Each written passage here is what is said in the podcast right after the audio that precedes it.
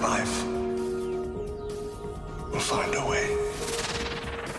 In the new movie Jurassic World Dominion, dinosaurs roam the world after the disastrous events of the last movie, and the heroes of the current franchise, played by Chris Pratt and Bryce Dallas Howard, are going to need the help of those from past decades to deal with the worldwide dino disaster.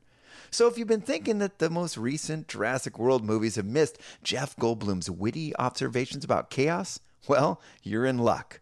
Life finds a way. And Pratt and Howard's characters, Owen and Claire, find themselves on the run and trying to protect young Maisie Lockwood. They soon reconnect with Owen's beloved raptor Blue and the dinosaur's new baby. But the bad guys are hot on their trail and they soon kidnap Maisie. To save her, Owen and Claire must confront another evil corporation now in charge of dinosaur genetic research. Meanwhile, characters from the original movie are convinced that the company isn't part of the solution, but part of the problem as genetically modified monsters ravage the world. A baby raptor? I made a promise we would bring her home. You made a promise to a dinosaur. Yeah. What? Jurassic World Dominion is exactly what you'd expect.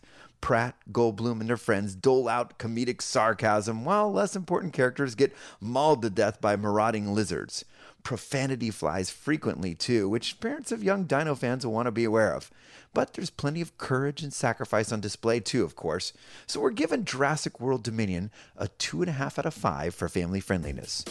Read the full review at pluggedin.com slash radio, and be sure to follow us on Facebook and Instagram. I'm Jonathan McKee for Focus on the Family's Plugged In Movie Review. Thank you.